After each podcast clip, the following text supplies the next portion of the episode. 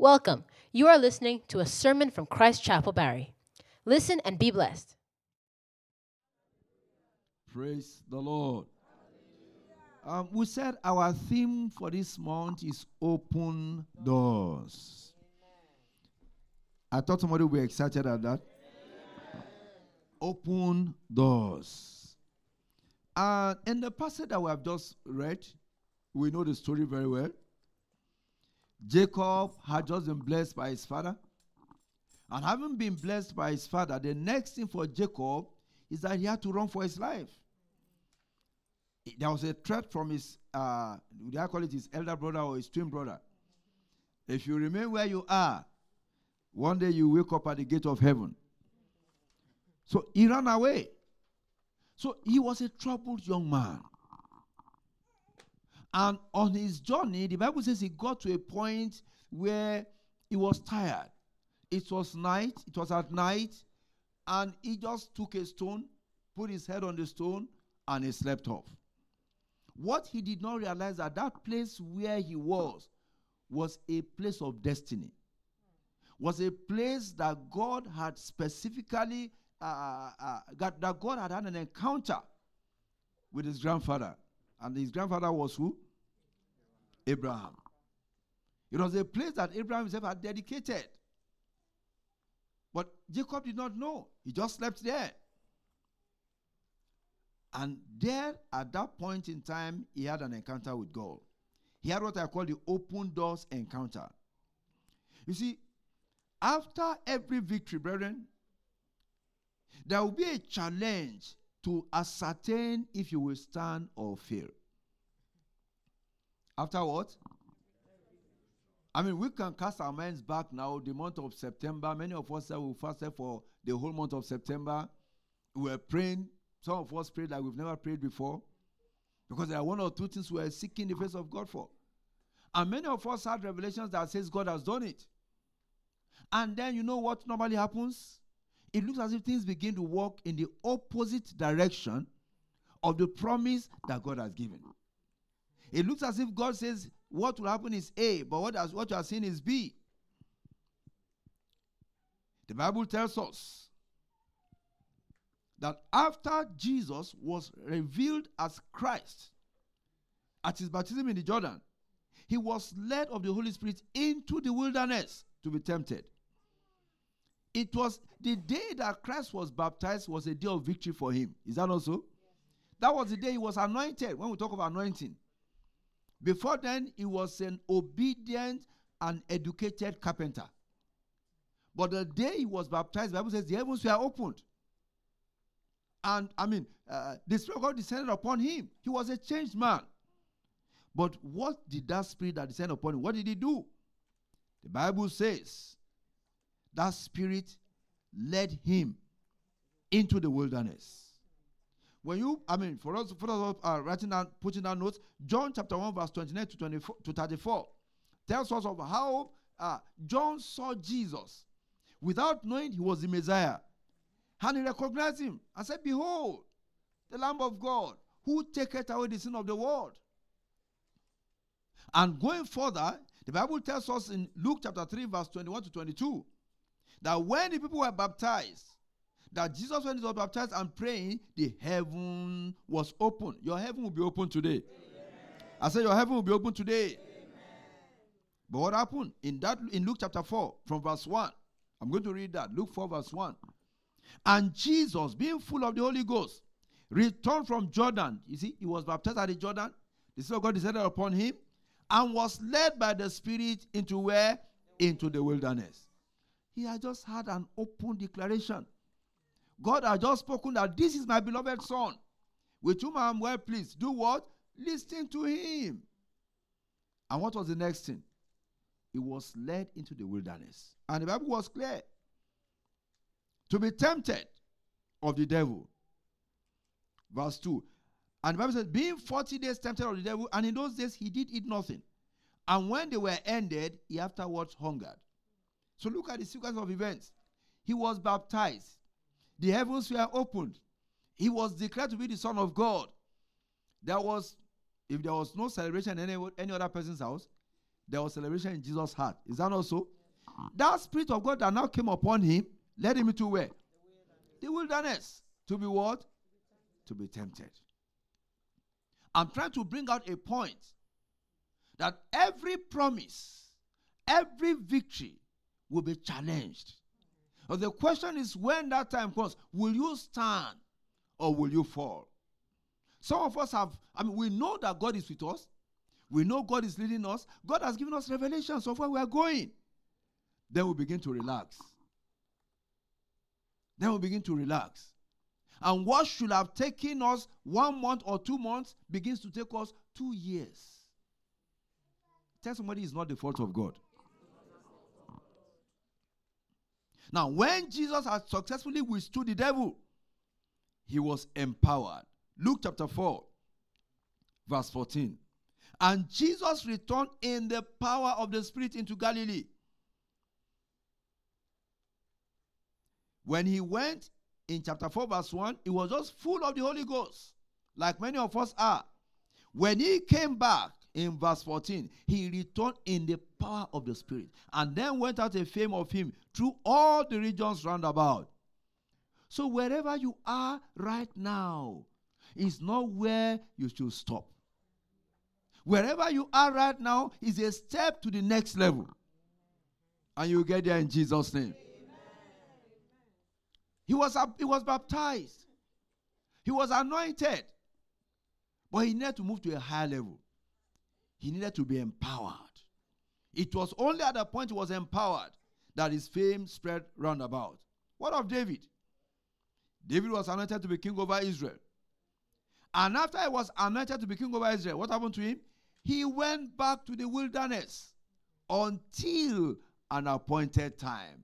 Do you see a corollary between Jesus and David? Jesus was anointed at the Jordan, and then what did he do? He went into the wilderness. David was anointed in his father's house, remember?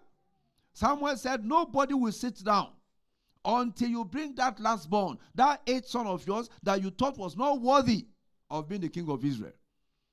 Everybody stood at attention until he came. And the moment he came, the Bible says, the Lord said, That is him. Anoint him. First Samuel chapter 16, verse 13. Then Samuel took the horn of oil and anointed him in the midst of his brethren. God will anoint you in the midst of your brethren. Amen. Either they like you or they don't like you. And you know it's sweeter when God anoints you in the midst of those who don't, who don't like you. Is that not so? Those who have written you off. Those who have said of you, can anything good come out of uh, Nazareth? See, we are talking of people, we are talking of that boy. Leave him alone. We are the ones. But God is saying, No, you are the one. Tell somebody, God is saying, You are the one. Are the one. And He will come through for you in Jesus' name. He was anointed in the midst of his brethren. And the Spirit of the Lord came upon David from that day forward. So Samuel went home. But equally, the Bible says the Spirit of the Lord departed from Saul. And you see, there's something we call divine arrangement. So God worked out a divine arrangement for David. In Israel that time, there were many people, many people who could play the flute, who could play the harp. I'm sure some were better than David.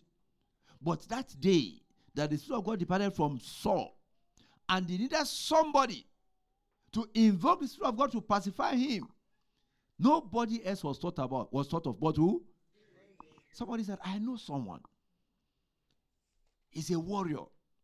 He's an anointed man. And so from the wilderness, David came to the palace. But he didn't come to the palace to rule. He came to the palace to learn. And it continued its learning process. Some of us were high ranking chiefs and executives where we came from. And then we find ourselves in this do you call this place a wilderness or a palace? Choose whatever it is. And then you think that having got here, things should be as rosy, if not rosier, than they were over there. But you are going through a learning process. And I want to assure you, when it's over, you will ascend that throne. Amen. When it is over, you will get to the place God has prepared for you in Jesus' name. So David was learning the art of the palace in the palace. He was a warrior. But then he because he was already anointed, there was a difference in him. And his exploits brought him what? Envy. And you see, the touch of God upon your life will make a difference. People will begin to notice you that something is different concerning this sister, something is different concerning this brother. And those who are supposed to help you may rise up against you, but God will protect you. Amen. I said, God will protect you. First Samuel chapter 18, verse 7 to 9, the Bible says, The woman sang, David has killed in the name of Jesus. Amen. What of brother Joseph? Genesis 37, from verse 3 to verse 11. He was beloved of his father, and that love alone brought envy. But it didn't end there. His father loved him. The Bible says more than all his children. And to compound his problems, the boy began to have dreams. And when he will have his dreams rather than keep quiet, what did he do? Because the man was relating, well, no, not eh, they were men, he was a boy. He was relating with his elder brothers with a clean heart. He didn't know that their hearts were polluted towards him. I was listening to a man of God some days ago, and he said, A particular man, they are same father, same mother. The younger brother is in the city and is a Christian. The older brother is in the village and is not a Christian. And made up his mind that it looks as if this man, this his young brother, is the shining star of the family. So he will do what? He will kill him. So he took his picture, took it from one shrine to the other. Unfortunately for him, wherever he went, they warned him. If you don't desist, you running after this boy is what will kill you. Why? Because that boy had given his life to who? To Jesus. That's what made the difference. David dealt with his brothers with a clean heart. He didn't know that their hearts were polluted. And brethren, many of us don't know that our brothers, our sisters, with whom we are sharing our secrets, their hearts are what? You think they will protect you, they envy you. And when you expect that the help will come, they are the ones, you know, like uh, uh, uh, like our elders will say, the one you want to blow ears into your eyes and remove that small speck. What does he put in his mouth? Pepper. Pepper. He's going to compound the situation. But thank God, there is not a friend like the lowly Jesus. No, not one. No, not one. He's the brother that does not fail. He's the friend that is never lacking. He's the one that knows where he's taking you. And either your brothers and sisters like it or not, you will get there. Amen. I say, tell somebody, I will get there. Will get there. David went from the pit to Potiphar's house, to prison. But eventually, he became what God said he would become. What am I saying? God's revelations to you will be tested. Go to the scriptures. They will be tested. Your steadfastness, your place with the living God will determine how you come through. And I want to tell someone here today, you will come through in Jesus' name. So, at this spot where Jacob had an open door encounter, he needed an assurance. And the assurance he got was that open door. Because at that point in time, he was running away from his brother. Jacob was beginning to doubt this blessing that I got through uh, crooked means. Because the man told his mother, he said, Look, my brother is a hairy man. You want me to go and receive curses instead of blessing? The mother said, Don't worry. Every curse will be upon her. So he analyzed and thought something is wrong. But the mother kept telling him, do, do what? Go ahead. So when he now ran away, so eventually he had to run away. He kept thinking within himself, is that the end of the story now? See, they, they, they blessed me, and now I can't even enjoy anything I have. He needed an assurance. There's someone here that needs an assurance. You will receive it in Jesus' name. Amen. You are beginning to wonder is God still with me? I know how God led me to this place, but it looks as if He has abandoned me. He looks as if he doesn't know me again. Or maybe I don't know him again. You need an assurance. You get it today in Jesus' name. And so the encounter that Jacob had at that spot, he gave him the assurance that the blessings that Isaac released upon him will indeed come to pass in spite of the circumstances that surrounded how he got them. It was very important. Oh, how he got the blessings was shrouded in some questions. But God said, I have made up my mind.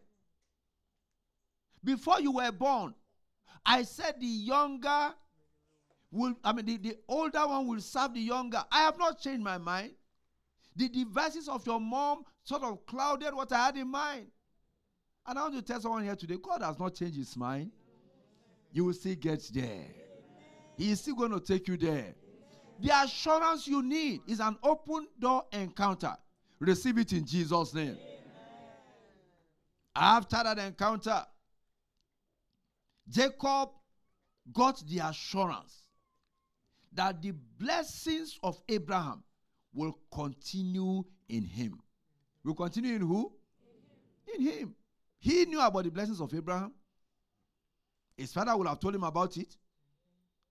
He knew that his father had only two sons. And one of them will have to be the one to go ahead with the blessing. That day, when the heavens were opened, he was assured that he was the chosen one. He was the chosen one. And there's someone here that God has chosen. I said there's someone here that God has chosen. Amen. You will not fail in Jesus' name. Amen. You will not fail in Jesus' name. Jacob had been directed to an open portal of generational power without his knowledge. He had been directed to a place where his grandfather erected an altar, but he didn't know. That's why he made that statement. He said, Surely the Lord is in this place, and I knew it not. And then he began to pray unto the Lord. Once he realized that indeed, in that Genesis 28, verse 16, Jacob awoke out of his sleep and he said, Surely the Lord is in this place and I knew it not. And he was afraid and said, How dreadful is this place? This is none other but what? The house of God. And this is the gate of heaven. Somebody is here today that God has brought to a generational portal. Somebody is here today that there is a gate that is open in the heavens concerning you. Somebody is here today that you have come to a place of your own divine encounter. Amen. Somebody is here today that you have come to a place that God he will establish his plan and purpose for your life. Amen. Whereas Jacob did not know, you know. Tell somebody I know. I know. And it shall come to pass in Jesus' name. He erected an altar there to the living God. And so Jacob, on account of the open door that he saw, he made a vow. He made a vow. Genesis 28, verse 20 to 22.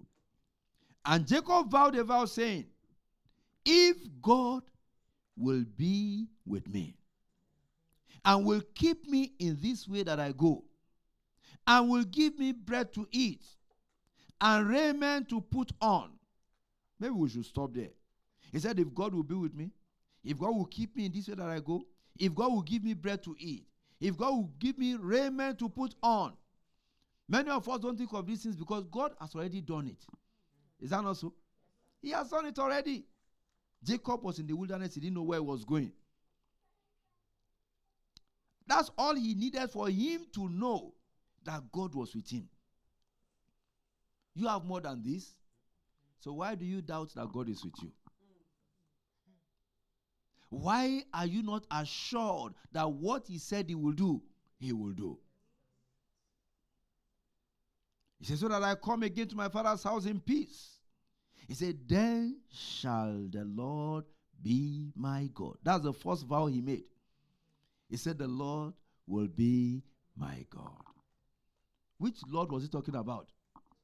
the living God, the everlasting God, the eternal God, the unchangeable changer, the Alpha and the Omega, the beginning and the ending, the first and the last, the one that saw you that day when you were at the Murtala Muhammed airport with only one bag. You saw some other people were traveling with uh, loads of uh, egusi and uh, pounded yam and all those things. But you had only what?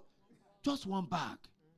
And you were praying, like our sister's uh, testimony last Sunday. You were praying that either in Nigeria or in Canada, Father, don't let them send me back. Is that not so? And then you hear testimonies. Ah, and if I'm not testimony, you get to the airport and you see somebody. You know, when you see people from our country, you know them. And they are escorting him away. Say, that one is going back. Say, ah, Lord, have mercy. I have come here, I cannot go back empty handed. And he answered your prayers. And you are where you are now because you are going somewhere. And you will get there. And Jacob said, The Lord will be my God. Is the living God your God? That's the question today. Is he your God? Are you running a race with him? Or are you running a race aside from him? Is he involved in what you are doing? Or is he on his own and you are on your own? He said, The Lord will be my God. Brethren, that's a very simple but profound statement. Then he went on and said, This place shall be God's house. See, this place where I've met the Lord shall be what? God. And God ensured that throughout the life of Jacob, even after he left that place, if you remember, after his children went and killed uh, Shechem and his sons and destroyed a whole village, God said, Go to Bethel, where you erected an altar unto the Lord. This was his first altar. God told him, Go back to that place. And he came back. It became a reference point. It became a reference point for him. He said, This place shall be God's house. And then number three, the third uh, vow he made, he said, I will give my tithe of all that the Lord shall give unto me. Since he inherited the blessings of Abraham, he immediately keyed into the spiritual practice of Abraham. Many of us want to inherit the blessings of Abraham, but we don't want the spiritual practice of who? Of Abraham. So we are quick to sing that song. Abraham's blessings are mine. Abraham's blessings are mine. I am blessed in the morning in the evening, Abraham's. Then we even go for that and say, My hands are blessed. we know all these songs about the blessings, but there is a practice associated with the blessings. So Jacob said, If God will indeed answer my prayers, I will give a tenth of all that he gives to me. Why? Because he knew what his grandfather did in Genesis chapter 14, verse 18 to 20, as I round up. The Bible says, Melchizedek, king of Salem, brought forth bread and wine. He was a priest of the Most High God. And he blessed him and said, Blessed be Abraham of the Most High God, possessor of heaven and earth. And blessed be the Most High God, which hath delivered your enemies into your hand. And Abraham gave him tithes of all. Abraham gave unto Melchizedek tithes of all. Jacob knew that. I said, if the Lord will keep me, the Lord will answer my prayers. And I pray for someone here, God will answer your prayers. Said, I will give my tithe. And God was faithful. Jacob was faithful. And that's why this is a reference point today. Today, the Lord will open a new door unto you question I want to ask you is what will you do with this open door? What will you do?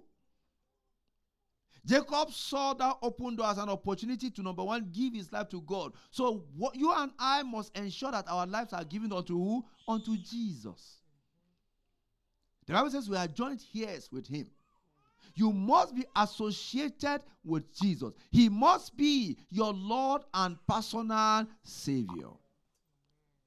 That's very important. Give your life to Jesus Christ. That's number one. Number two, make a vow that you intend to keep. Make a vow that what? That you intend to keep. Making a vow is not a problem for many of us. The problem is what? Keeping the vow. And some of us, the vows we make are so simple, and yet we find difficult to do what? To keep the vow. Very simple vows. Lord, if you will do this for me, like some of us will say, I will just go to church, I will dance on the altar. Is that not a simple vow? Then God will do it. And the time to dance on the altar, ah, today's Sunday, Sister Lara is in church. ah, Bro Bade is here today. Uh, God, I will do it next Sunday. Very simple vow. We don't keep it. Of course, we know vows are not just money. Ah, the one most of us don't keep the most is what? Is the money. Say, God, if you will do this for me, I, this amount, I will make sure I give it towards whatever it is in your house. Then when God does it, say, you know this is Canada, God. you know the bills are piling. In fact, they are almost taking me to collectors. Is that what they call them? Is it collectors? Uh-huh. So, God, you understand. That understanding is what will keep some people in perpetual penury. Because they believe that God understands. Their possession has become their God. How much more you start talking about tithe?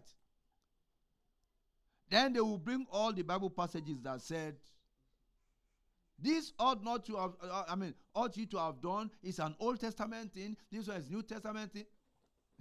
Somebody was given a, a an, uh, was it the GO? He said the Old Testament thing was even better. The Old Testament expects you to give what percentage? Only 10. He said the New Testament expects you to give what? 100. To give all. Yeah. The Old Testament says give 10%. The New Testament says what? Give all. So your own adherence to the New Testament is to do what? Give nothing. yeah, that's your own New Testament. Is to give nothing. Because money has become your God. But when you were praying, when you were doing, uh, uh, I mean, unmentionable night vigils, now we know what I'm talking about. When you are going to those mountains that have no mattresses to pray up, to pray on them, and making all the vows, you could not argue any Bible passage that said, no, this one is New Testament, this one is Old Testament. But when God has begun to move you forward, you begin to bring arguments. And that's why many of us don't attain, attain our potentials. Attain what? I'm not saying you won't buy a house. I'm not saying you won't buy a car. Like I've always said here, you are rejoicing in the fact that you own a house. When God says you when you have 10 houses, that's the starting point. Amen. Receive it in Jesus' name. Amen. And we begin to cheat ourselves and think we are we are cheating God. The Bible says the eyes of the Lord go to what? His eyes still go to and He's still looking for a brother. He's looking for a sister whose heart is not your eyes, so it's not your hand, oh. it's not even your bank account. Whose what? Whose heart is what? Is right with him. Is your heart right with him? That's the question today. Is your heart right with him? Give your life to Christ. Make a vow you intend to keep. Determine that you will give your tithes at the minimum from today onwards. Some people's tithe is 50% of their income. Some people's tithe is 90% of their income. We are here arguing about what? 10%. And these are people that give that uh, one, one story and then I will round up. That the GO gave. He said they went for a conference or a Kenneth Hagin, right? They went to a Kenneth Hagin conference. And so when it was time for offering, a man stood up and said, Whatever all of you give, I will match it. I said, So some people gave with anger that we will make sure that this man, by the time they all finished giving their offering, it was maybe about maybe 20,000 or something. Uh, the man came and said, Is that all? Is that all you can do? As many as you are here today? Redouble your effort because I will do what? I will match it. So see, the Jew said, I mean, this was this is not this year. Oh. This is maybe about 20, 20 something years ago. So when dollar was still dollar. yeah, oh. so it's not only that I suffered though. Oh. so the Jew said he made up his mind that this man, I must know his story. So he went, made some inquiries. How can a man stand up in a garden of thousands of people and say, Whatever you give, I will match it. And he had the story of the man. At a point in life, he was struggling. Then he, started a company and he told God that 90% of the income of this company will be for God's work. And he kept that promise. Now, if 10% of your income will sustain you, can you imagine what that type of income will be? Am I making sense? If the Lord so much blesses you that 10% of your income will sustain you so that you can use 90% for God's work in different ways, then you can imagine what that income will be. All that God is looking for is men that will be faithful. If you make up your mind that you'll be faithful with Him, today He will make a covenant with you. Today He will open the windows of heaven. Today a door will be opened unto you. Today He will give you a new song. He will give you a future that men cannot, I mean, cannot but notice and talk about. Amen. And you will cast your mind back and say, Ah, it's not me. It's my God. Let's bow down our heads.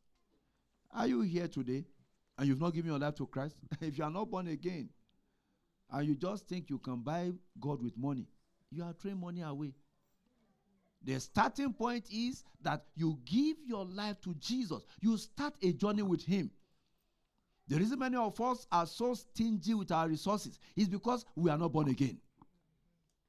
And we know it ourselves. It doesn't mean we don't come to church.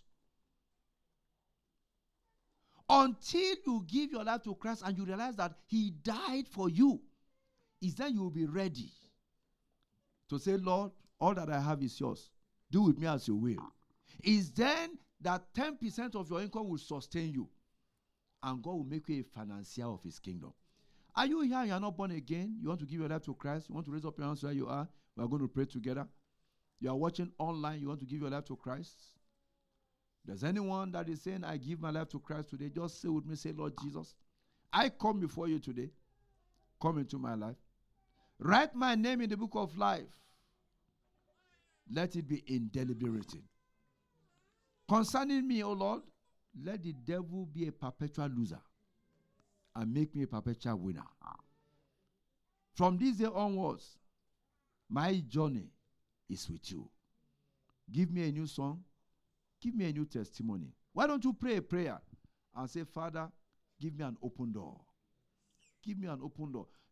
Jacob had his own open door experience. Give me my own open door experience. Thank you, Heavenly Father. In Jesus' name we have prayed. Father, we thank you for this morning. We lift your name on high.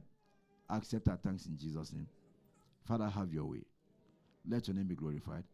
Put the devil to shame. Let our joy be full. Be glorified and be magnified, O Lord, for we have prayed in Jesus' name.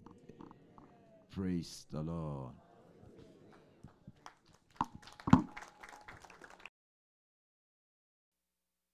Thank you for listening to our sermon here on Christ Chapel TV. Tune in next time for the next sermon. God bless you.